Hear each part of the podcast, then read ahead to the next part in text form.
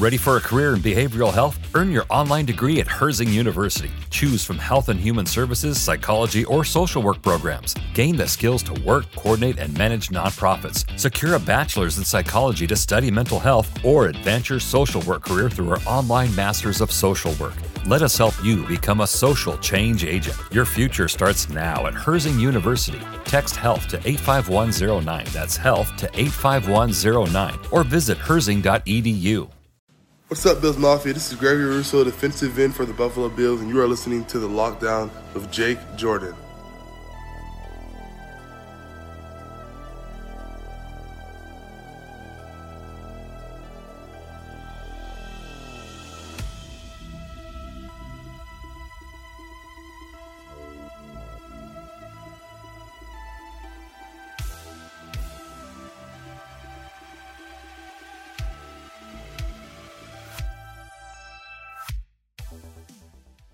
Welcome, everybody, to the coolest place in Bills Mafia outside of Western New York, The Lowdown, with your host, me, Jake. And I am here tonight with Adam, and we're actually in the same room right now, which is a rarity because usually when we record these, I'm at my house and you're hearing me through a computer or, in this instance, your phone. Adam, how are you doing today, man? I'm doing pretty good, all things considered. Just hanging out. yeah, there's uh, we're hanging out. Maybe not under the best circumstances, but we won't get into that. But we've got a lot of stuff to talk about. We're at the point of the season where, you know, today was, I believe, the last day of OTAs. So, you know, we're getting to that point in the season where we still have the mandatory mini camp that we have to go to. But other than that, there's not much to talk about, my man. We're getting to that slow season to where now we're just hoping for the next couple months till we get to uh, the preseason games, which they did release the schedule for recently. So, you know, we're we're getting to that point. And that now, saying that doesn't mean that we don't have topics for today's show because I we we quite we have quite a few actually, at least four if you want to count more than a few is So we'll just get right into it, my guy. Let's let's start with uh, one thing that happened during the OTAs. We have things you know players going at each other, you know, a little bit, and you know, yeah, the players know the plays of each other, but yet they still like to get into scraps a little bit. We got AJ Epenesa getting in a little scrap with Mongo, aka Jon Feliciano right off the bat, before you even explain the situation, because you were talking to us about it last night while we were at the fields, how do you like? There's so many people that are trying to spin this in a bad way, but I'm kind of in the camp where I think that this is a good, like, I, I think it's a good thing. And that's maybe just being an athlete myself back. Like, I, I know what happens whenever you play. Like, how, how do you feel about that? Oh, I, I'm in agreement. First of all, if you ask anybody that's ever been involved in a football camp or competitive sports in general, it gets heated. And if there's not good competition, it's not going to get heated. I mean, that's what happens. These are grown men out there. And in Epenesa's case, they just drafted two guys that could take his job he's out there to prove himself. He's out there to say, no, you're not taking my job. I'm out here to take a starting job. So I got no problem with him out there playing hungry, trying to make plays, even if he does know what play is coming. I could see why, you know, Mongo got a little upset and wanted to be like, hey, young guy, you know, know your place. Don't don't take the ball and try to return it for a touchdown. If you're gonna pick it off at the line, just kinda stop there. But uh you know, if you surveyed every NFL camp, I guarantee there was multiple fights. I guarantee there was more than just that in the Bills camp. There's always skirmishes and things like that. I I I've got no issue with it. I think it just I, I think it's good com- good competition. I don't think it's anything to worry about. Now I've seen articles trying to spin it like it was a big thing, like Jon Feliciano took off his helmet and didn't return to practice. I think that's just McDermott. You know, those are his children. he basically told Mongo to go to his corner and go take a timeout. So I think that that was just, you know, telling teammates to go cool off, calm down, talk it out in the locker room after practice, move on. I could totally see that being a thing because when you're in a competitive sport, obviously, you know, Mongo is a personality. He's not some guy that is going to see something like that and be like, okay, whatever. Like he's one of those guys that he's the most vocal guy out on the field. So since he's kind of a veteran and he sees something like that, you know, he sees a young guy trying to show off a little bit, maybe has a little bit of a problem with that.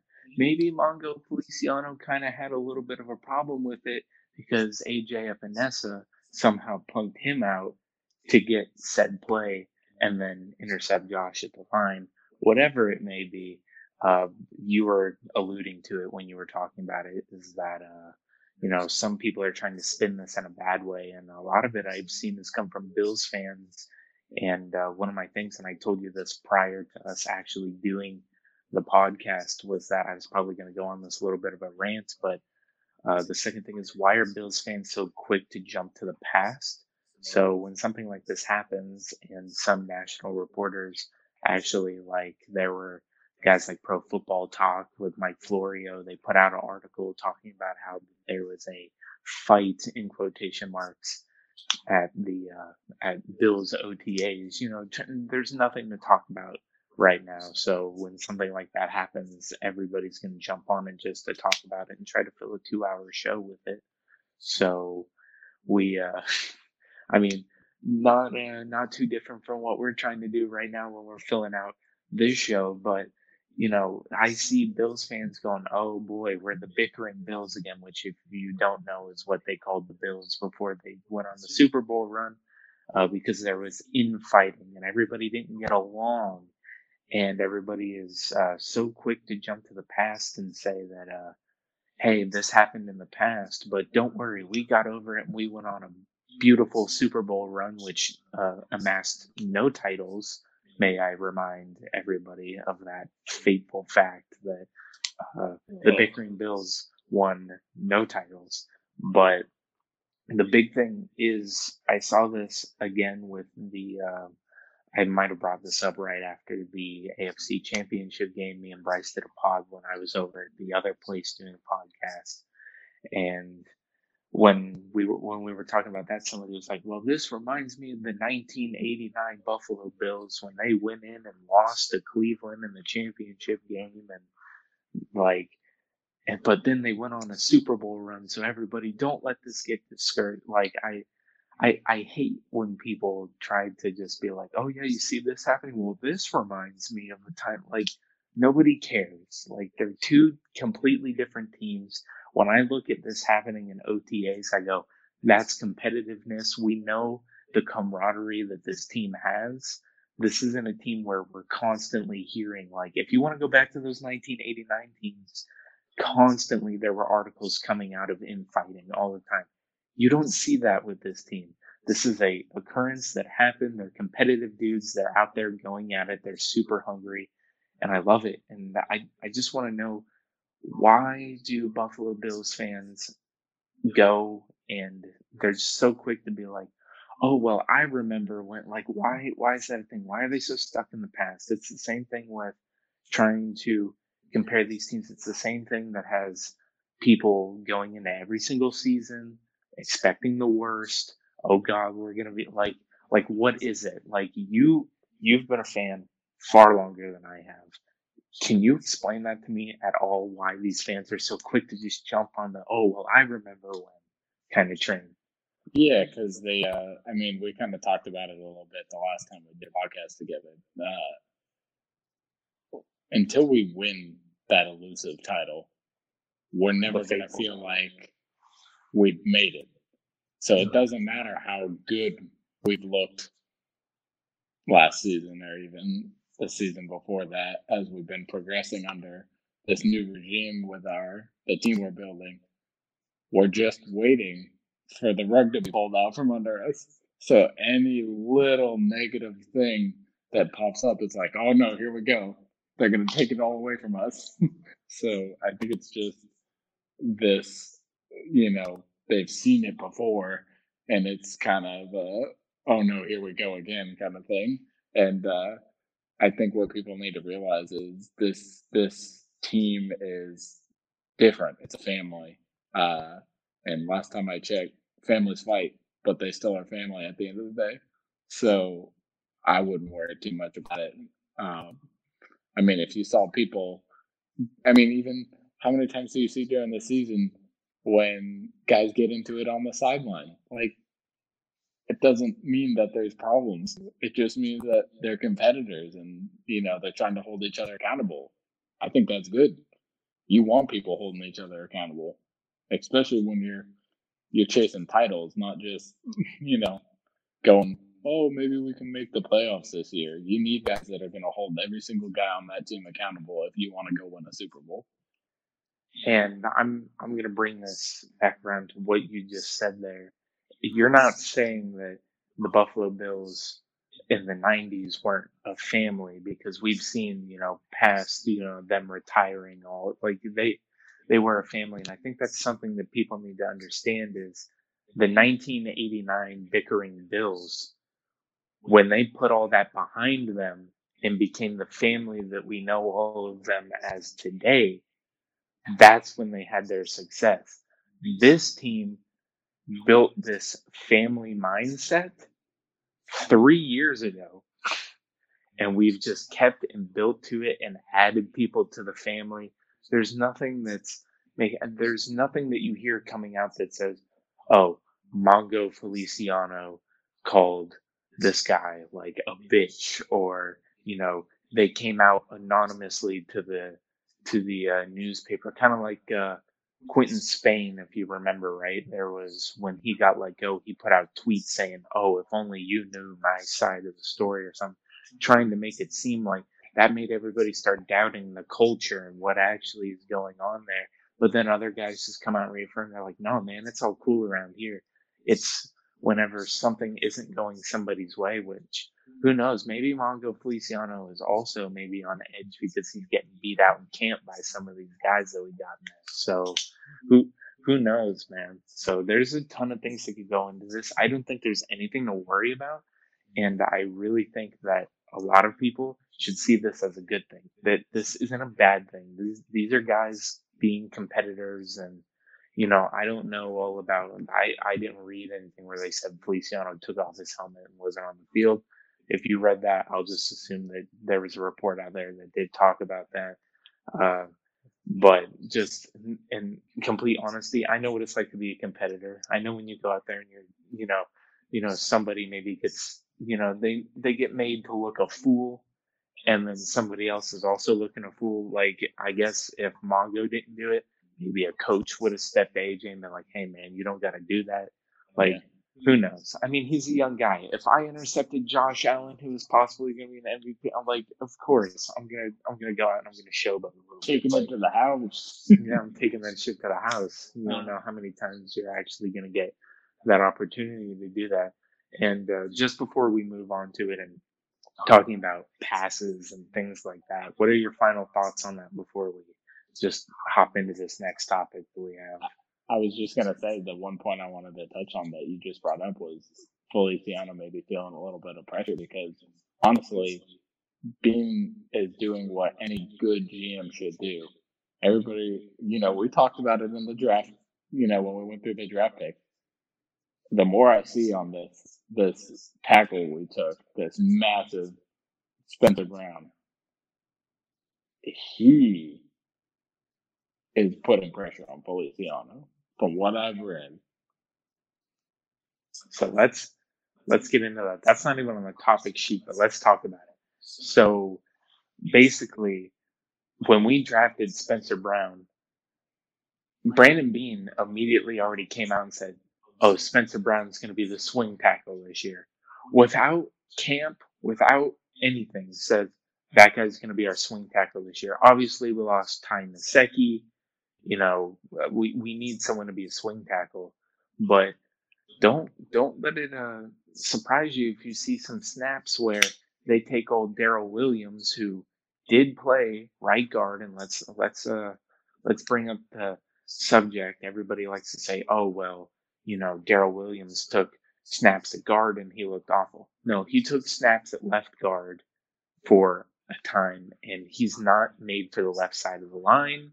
He didn't look good, so that's what happened on that front. But when he was a right guard, he looked pretty okay. So what does uh what does Mongo Feliciano play? Oh yeah, that's right. He plays right guard. So if he's playing right guard and Spencer Brown just is this massive hulk of a beast that everyone's talking about, saying that he's athletic, he's great, he's got a 10 on the RAS score. Like this guy is going to be a monster. He was a steal in the draft. And I believe they said five, uh, Charles Davis came out and said that independently, when he was doing his draft research, he asked five offensive line coaches out of all the players in the draft, which one did they want without uh, coaxing them into saying anybody. Five of them, so five offensive lineman coaches in the league said Spencer Brown by name. So that means that Spencer Brown was on a lot of people's radars. So don't be surprised if you see some snaps where they move Daryl Williams to right guard, and then at right tackle you got Spencer Brown right there. If Jon Feliciano isn't getting it done, he's only got the one year on his deal, but then his last, like I believe it's his last couple years, they're avoidable. We can get rid of him after that. Yeah. So if we're gonna sit his ass on the bench, or maybe Cody Ford doesn't work out at left guard, so they switch Feliciano to left guard. Whatever it may be, Feliciano is still fighting for his job. I don't think that there's any question about that. And there's some situations where maybe he's getting heated because remember, uh, Quinton Spain at left guard didn't give up a sack the entire year. He came to training camp. He wasn't he wasn't in shape. He lost his starting job to Cody Ford and Ike Boettger, and then he got butt hurt when he got cut. So we ate some money on that, but we we've pretty much said that if you're not going to do your job to the level we want you to do, you're out of there. So Spencer Brown is out there killing it, and Daryl Williams can do just fine at right guard. Why wouldn't you do it? That's how you win Super Bowls. You bring in competition. You fight for your job every single year. I mean, outside of Josh Allen or Diggs or guys like that, you're not. They're not fighting for their job, but oh, you, you bring in. You don't think that Mitchell Trubisky is challenging Josh Allen? Certainly not. Um, but yeah, you bring in competition. But don't forget, we also signed Forrest Lamp. I love Forrest another Lamp. guard. I mean, and that's the thing. He Beane likes to get guys that are versatile along the line. That's their whole motto. They don't want just a guard. They want guys that can play tackle, guard. That's why when I say Spencer Brown is making Feliciano uncomfortable, because just even though he's a tackle, everything they talk about this guy I mean, and I saw him at the Senior Bowl. The dude just showed up and was tearing it up at the Senior Bowl, and everybody was like, "Who the hell was this guy?" And uh, so I, I just think that we're gonna get the best five linemen out on that field, whatever position that means. Except yeah. Dawkins is playing left tackle because let's be real, he can't play yeah. somewhere else most likely. I think, I think the only positions that are truly shored up are still Mitch Morse at center because we don't really have anybody that can replace him unless we're throwing Feliciano at center. I thought they said one of the tackles we drafted had some experience. Maybe I'm thinking of something else. I know I, they were saying something about somebody on the team that they either acquired or drafted has some center experience, but I'm not positive. Maybe I'm thinking okay, of somebody I, else. I haven't done full analysis of every single person who's on the roster currently at this moment because so I can.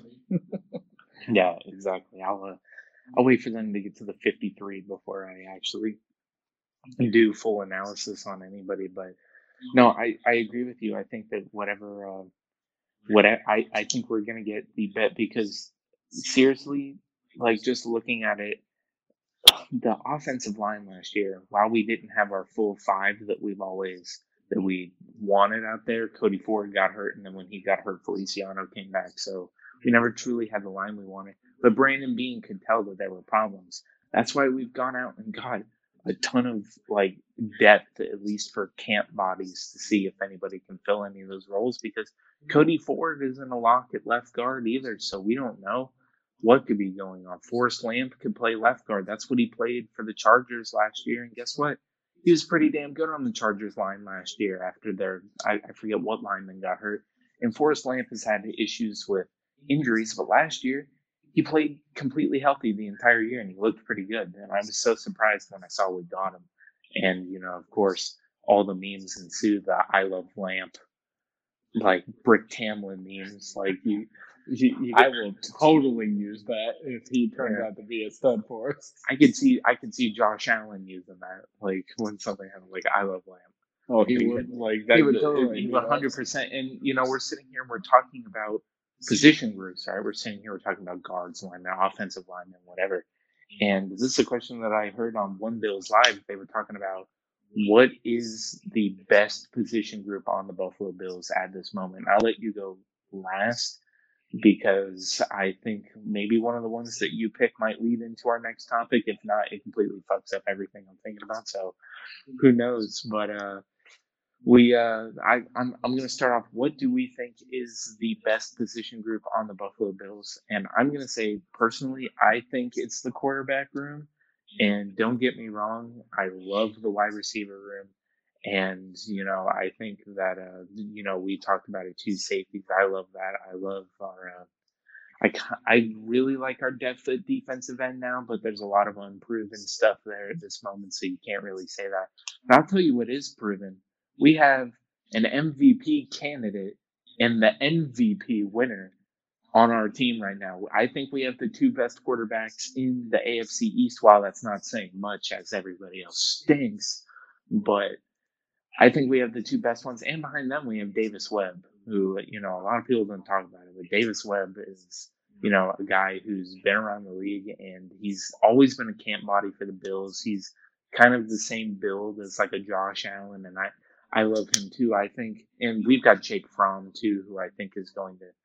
I don't think Jake Fromm was ever going to be a compa- I remember we drafted Jake Fromm, and people said, "Oh, why would they draft him?" All the people in the media, why would they draft a quarterback? They have Josh Allen. Is this going to put pressure on Josh Allen? And there's been some things to hint that Josh Allen thought them taking a quarterback maybe pushed him to be a little bit better. But you know, it is what it is. I think that when it comes to the depth, I mean, if Josh Allen goes out, the most important piece on your offense is your quarterback. That's the brains of the whole operation back there. And if you've got a guy like Josh Allen, who's already proven that he's MVP caliber, and you know, a lot of people don't like to admit that, especially Dolphins fans and Patriots fans. They don't like to admit that because they and Jets fans, they they're still just trying to figure out, you know, whether or not they're going to be able to go to games next season or you know, what the real ramifications of having Adam Cokehead Gase as their team, what that's actually going to do. But like in all honesty, I think that having a guy like Josh Allen just be the focal point, and then having a guy behind Josh Allen who, you know, a lot of people don't want to give Mitchell Trubisky credit because he got thrown into a sh- like he's in a shitty situation, like the same one that uh, this year Justin Fields is going to be thrown into to where in Chicago there's a lot of pressure on you, dude. And let's not forget that first year that Mitchell Trubisky was in Chicago, they made it to the divisional round. And if it wasn't for a Cody Parkey double doink, they were in the NFC Championship game. So you know we've seen guys and Trubisky. I think he just kind of has a problem where you know he doesn't make his reads right.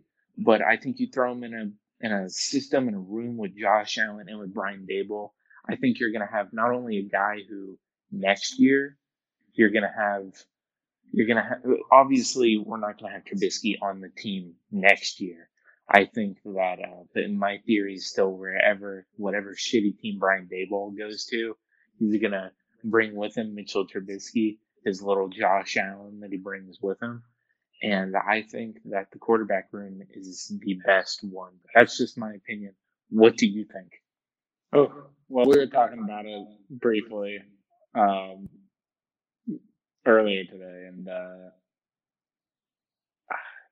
I love the safeties. I mean, when you look at Poyer and Hyde, it's just they have good depth behind them. I mean, it's not like special, but they have good depth. You got Um, Jaquan Johnson and Damar Hamlin now. Mhm. Really are the main ones behind them. Yeah, but in the past we had decent depth too. Um, but I gotta go receiver only because when you've got Diggs and Beasley and Emmanuel Sanders, but then you look behind them and you got guys like Gabe Davis who was great for us last year, and by all reports and some of the clips I've seen out of camp, he looks pretty good. Uh, and then you got even unproven guys like Isaiah Hodgins, six foot four, has good hands. I mean, the receiver room is stacked. We'll see who ends up even making the team because we just went and drafted this guy who's probably going to take Isaiah McKenzie's spot. And Marquez Stevenson. Yeah, he's probably going to take McKenzie's spot, honestly. Um, so we'll see who they end up keeping. But the receiver room is just absolutely loaded, and it's got to be our best overall, top to bottom. The best way to describe our receiver room is kind of like the room we're sitting in right now. You, you're Josh Allen, and you're sitting here, and you got all these toys to look at. That's that's the receiver. You're just sitting there, and you're like, "Oh, I could play with this one," or you know what? No, that one, oh, that one's double covered. Okay, I'm gonna play with this one, or something like that. Like that's that's exactly what when I think of the Buffalo Bills receiver room, it's like that. And I think what makes the receiver room better is the quarterback room, and those two just they mesh. They're you know they're like one A and one B. I think they're the best. And I will add this way though: the room we need to hope is the best one is the offensive line because those receivers and that quarterback is not going to be very happy if that offensive line isn't in again. so we better hope that ends up being our best. I think I think Josh will let them know if the uh, if the offensive line isn't making him happy. We're gonna have a little bit of spending cash, which right now I don't believe is going to be used for anything unless you know a Zach Ertz trade. It's and notice how we didn't even talk about the tight end room because as much depth as we have at tight end right now, I don't even think they're anywhere close to be. We don't have an elite guy in there right now. I have some hope for Jacob Hollister. I really hope that Dawson Knox steps up. But if not, I wouldn't mind getting a Zach Ertz, which everybody says is still on the table. I don't know. I think I think Beane is really messing with the Eagles. I think he's just like, nope, we don't need him. No, we don't want him. And they're like, but you're the only people that said you want him. Please take him for a seventh. And Beane's like, I'll just wait for you to cut him. It's it's not even that. It's uh, if if they came and they said, we'll do it for seventh and Tommy Sweeney, right? Say you do that, which I like Tommy Sweeney, but or um, I, I I don't know. I think that I mean you need something to give them. They they need a tight end to obviously. I mean you lose Zach Ertz. Zach Ertz, if he gets cut, is immediately going to the Colts. I don't think that he goes to the Bills.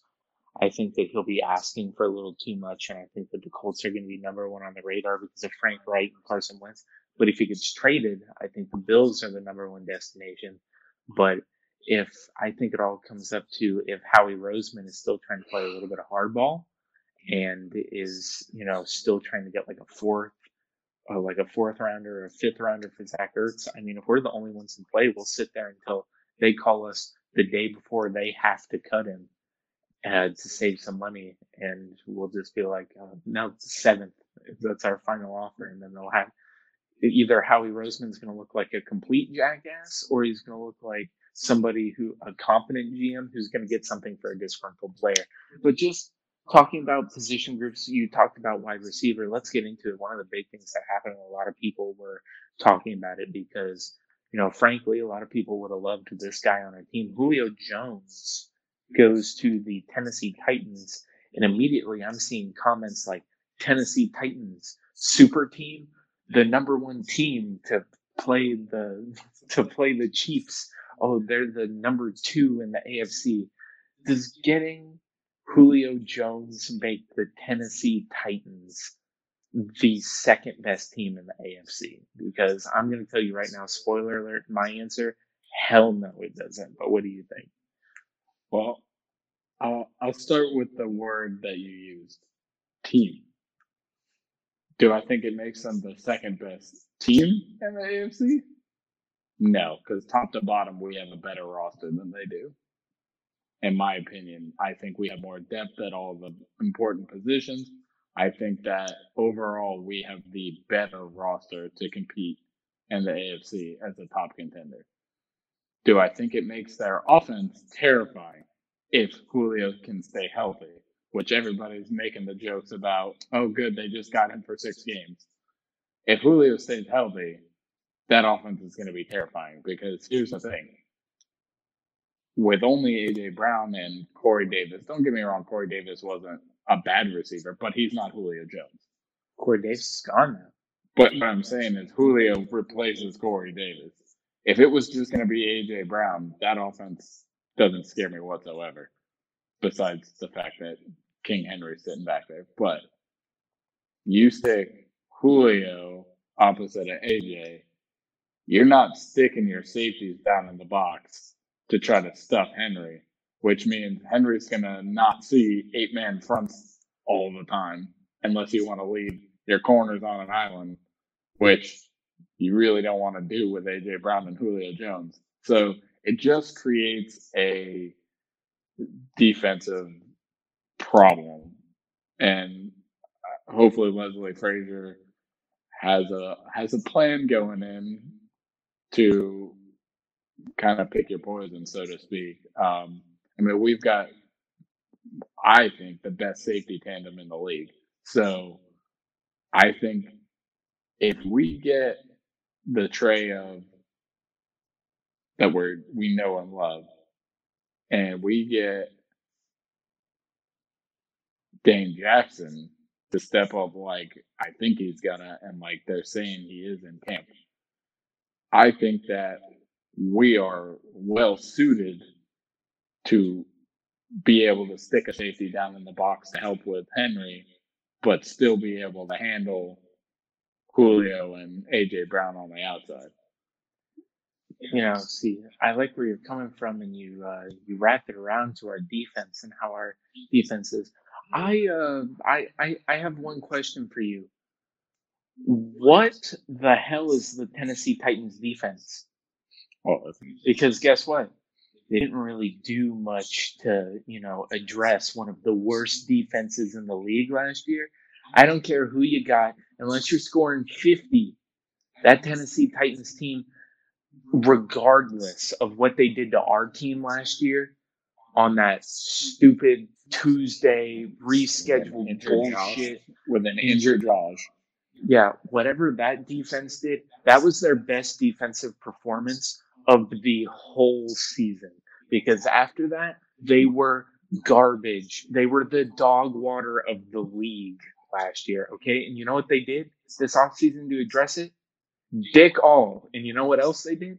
They lost people. I was gonna say I think they lost a few key guys. You lost people. And my big thing on their offense is okay, they got Julio Jones. That's great.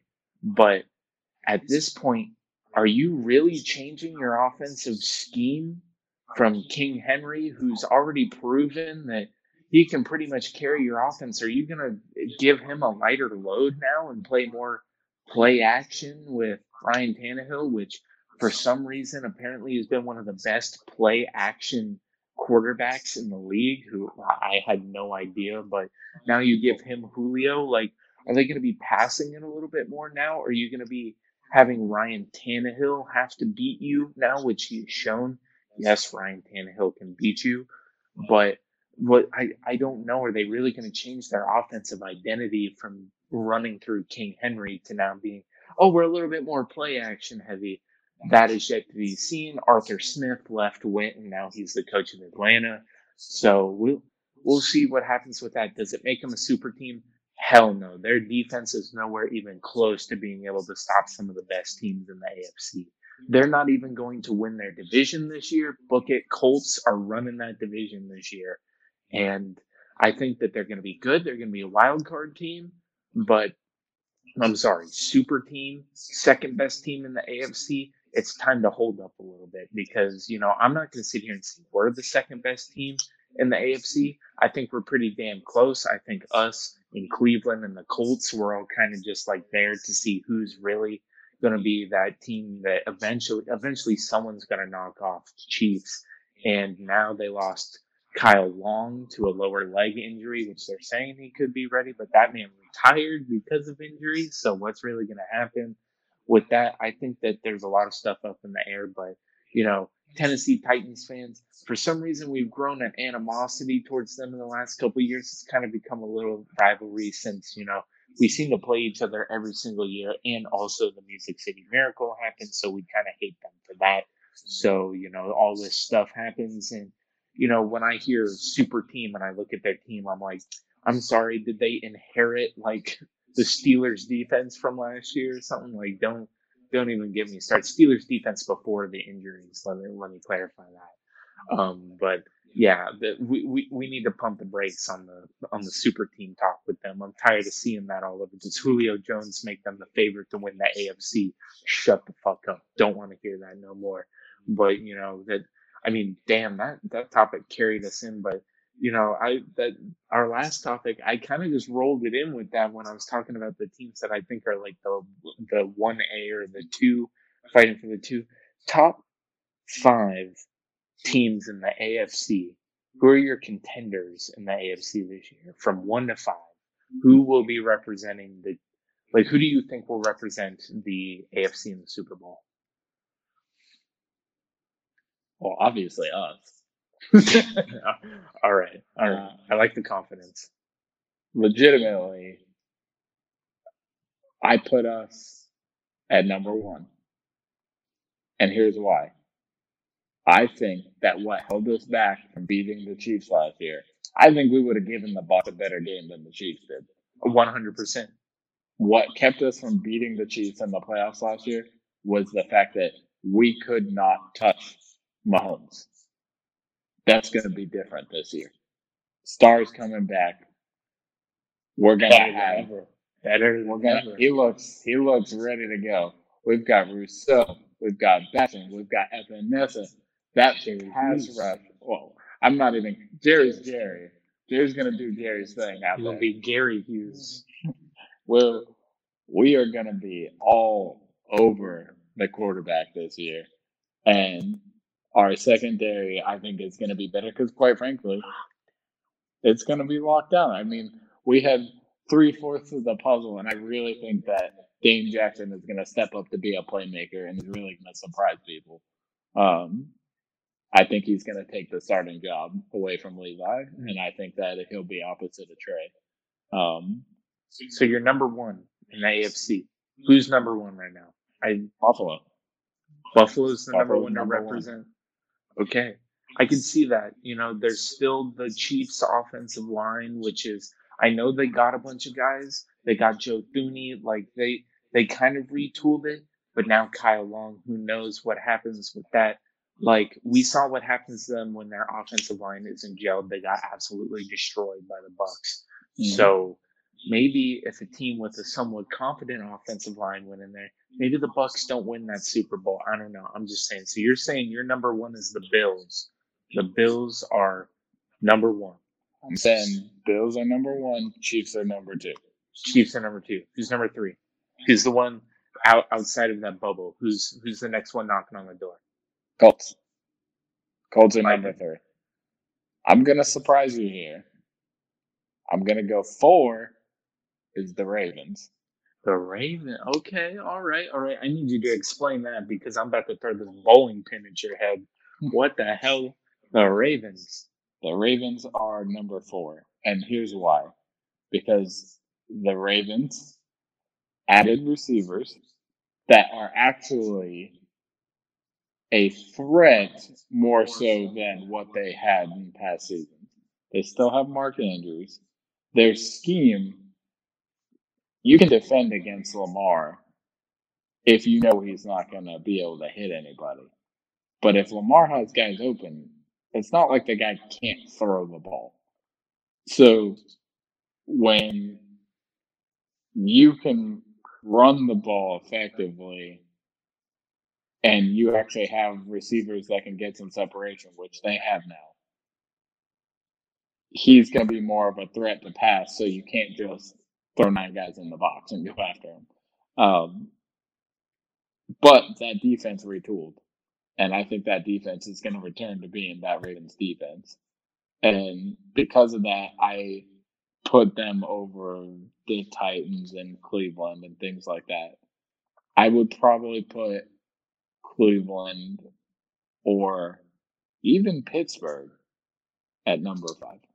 Wow. Okay, so really, really AFC North heavy.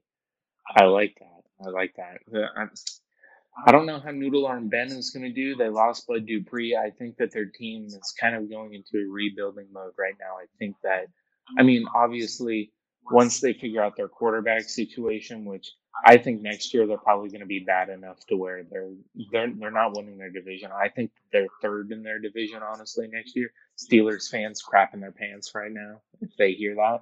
But in, in complete honesty, they they need to. I mean, hell, the Bengals could be better than the Steelers next year. They actually did something good for Joe Burrow. Well, I mean, kind of, kind of has an offensive line, but he's gonna die out there. But I don't know. I, I think that that division, I think that that division, you're pretty much a toss up. I think it all depends. They really benefited from a cupcake schedule last year. And I think that the Ravens are probably the better team to come back and repeat rather than the Browns. So let me just go straight up. I think number one is the Chiefs. I think until you knock off the big dog, you're not you, you're not the big dog. Yeah, I mean, obviously we can have all the confidence in the world. I think that we can be better than the Chiefs next year, hands down. I feel like that we were better than the Chiefs at the same point last year. We just were that one missing piece away. Which the Chiefs, if you remember when they played against the uh, when they played against the New England Patriots, where the Patriots went on to the Super Bowl and they beat the Chiefs in the championship game. The Chiefs were about one piece away, and Patrick Mahomes really understanding defenses and stuff like that. And then when he learned that, it took over the league. So if we can get that pass rush on a Chiefs team that's a little bit cap strapped, but also has an offensive line that's not entirely, you know, put together. It's not a, B, C, D. You know, there's a couple of there's a couple of alphabetical letters that are kind of out of place there. So, you know, I definitely think that they're number one. Number two is obviously the Buffalo Bills. I think that right now our team is literally right there with them neck and neck. Number three is the Colts. I think the Colts are right on our ass too. I don't think that I don't think we're it's it's not like us and the Chiefs in the field. That's not it right now. It's us, the Chiefs. If we're sniffing the Chiefs' ass, the Colts are sniffing our ass. Oh, That's exactly what's happening. And right now, they just canceled their uh, their mandatory mini camp, which makes me think, oh, Carson Wentz must have looked good enough to where they're like, oh, we don't need the mini camp. That's fine, whatever. So that team is going to be scary to play next year, and I can't wait for it. Like See, my thing is, I like that we don't have an easy schedule. A lot of people are like, oh, God, we got the first place schedule now. New England did it every single year. I mean, come on, the Bills can do it. And some of the teams that you play on the first place schedule, there's some shitty divisions out there that, you know, some people win. So I definitely think that us playing, you know, them, that's one, two, and three, right? And then when you get to four and five, it's when you start getting a little bit of the wild cards. I think that the Ravens are right there behind the Colts. I like the Browns. I think they really, really benefited from a shitty schedule oh, last oh, year. For sure. Like that whole division did. Pittsburgh was 11 and 0. They were beating some of the worst teams in the league. Your Dallases, your Bengals without Joe Burrow. Like you, they were just. I I think they said that like one of the only teams that they beat over 500. Like they were playing the Cowboys, the Giants, the Eagles. Like they were just destroying these shitty teams. I think the only team that they beat that was actually worth anything was the Ravens once. So I, I definitely think that the Ravens are the best team coming out of that division. And then behind them, this might surprise you. I think that it's either going to be the New England Patriots or the Miami Dolphins next year, dude. I think that remember you, you were really heavy on the AFC North. I think once they got a harder schedule next year, they're not not all those teams are going to be making it in. There's a reason why the Ravens the Browns and Pittsburgh were all in the playoffs last year. Horrible schedule this year. I could see. I think Bill Belichick takes the because I think that the Dolphins are a better team than that, but I think that Bill Belichick's a good enough coach that he can will whoever it is at that point. I think your number five team that you got to be just like like you see them on the schedule this year and you're like, what the hell are we getting? I think it's the New England Patriots. I think their defense is going to be real this year, and we've seen how far teams can be real. Out like you can see how far teams have gotten with just a really good defense and a shitty offense, a la the Indianapolis Colts last year with Philip Rivers as their quarterback. So definitely, I mean, just just look at it. If God knows what happens, if Cam Newton even looks slightly better, or even these upgraded weapons and them running a better system with him, with you know these better receivers and these new tight ends, I think maybe they become kind of like a Ravens type style of system where they run with play actions with two tight ends. I think that they do that. And I think that they I think they make the wild card. I think that the AFC this year is way more competitive. I think the Dolphins, it all depends on what Tua does. But again, I think that the Dolphins and the Patriots, the AFC East, they're good. Like we we're actually good. We're not a shitty division anymore, except for the Jets. We just let them do their thing. Right now, all of us are kind of like New England's getting to where they're still falling off. They're overspending for people. Eventually, Bill Belichick retires. That franchise goes back to being in poverty. But legitimately, I think that one of those two teams are a lock for a wild card spot. I think there's no way that we're the only team out of our division that makes it into the playoffs next year, especially with the expand the expanded playoffs. So I think that definitely when it comes to a team you need to be scared of, dude, you got to be scared of the New England Patriots, no matter who's back there at center. Who knows? Cam Newton goes out last game of the season. They've got a wild card spot locked up. Mac Jones comes in. You get that situation. Mac Jones is going to come in and look like a stud. So who knows? But you know, I uh, go ahead. I I raised. Uh, I was saying, you know, Cleveland, Pittsburgh, maybe in that fifth spot.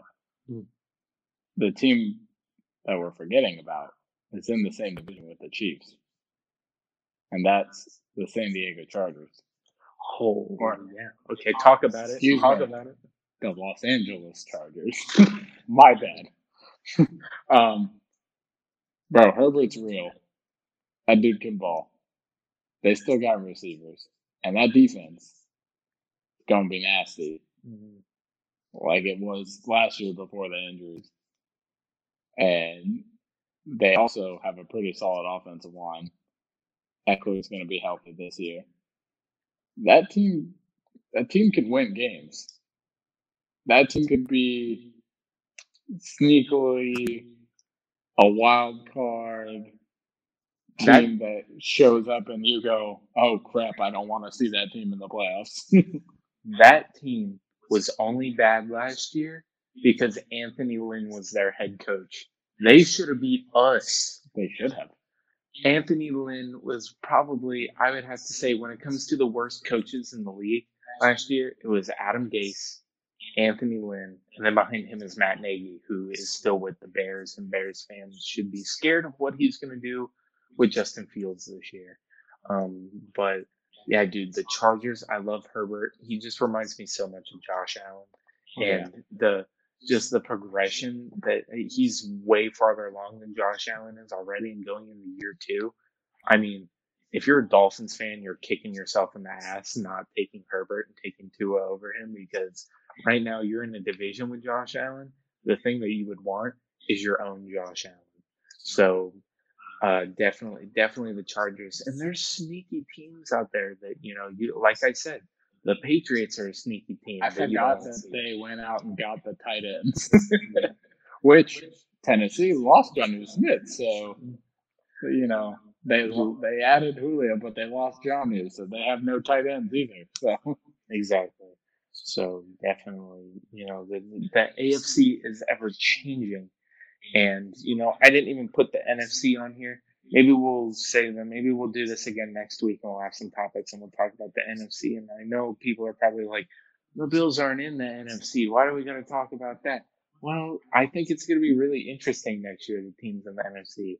And I think that that would be something I still got to break down next week's pod. I'm going to be talking about the defenses in our division. I talked about the offenses, so that's going to be great. So make sure everybody to stay tuned for that because that's going to be awesome. And definitely, I'm going to try to go back to the format of having the first half and then the second half so we don't have to try to carry like a whole hour of having to stretch out topics, even though Man, I didn't think we were going to talk about Julio as long as we did. I thought that that was going to go into just like, yeah, Julio Jones, whatever. But then when when I started getting into the oh, people are calling them a super team and all that shit, that just made me go off. But that's the fun of doing these shows that you just ramble and go on and things happen. So definitely, there's a structure, but you know you're allowed to go off the beaten path a little bit. So thank you everybody for listening to this week's hour of the lowdown with me, your host Jake, and this is the coolest place in Bill's Mafia outside of Western New York. Again, I have been your host Jake, and I will see all of you guys next week.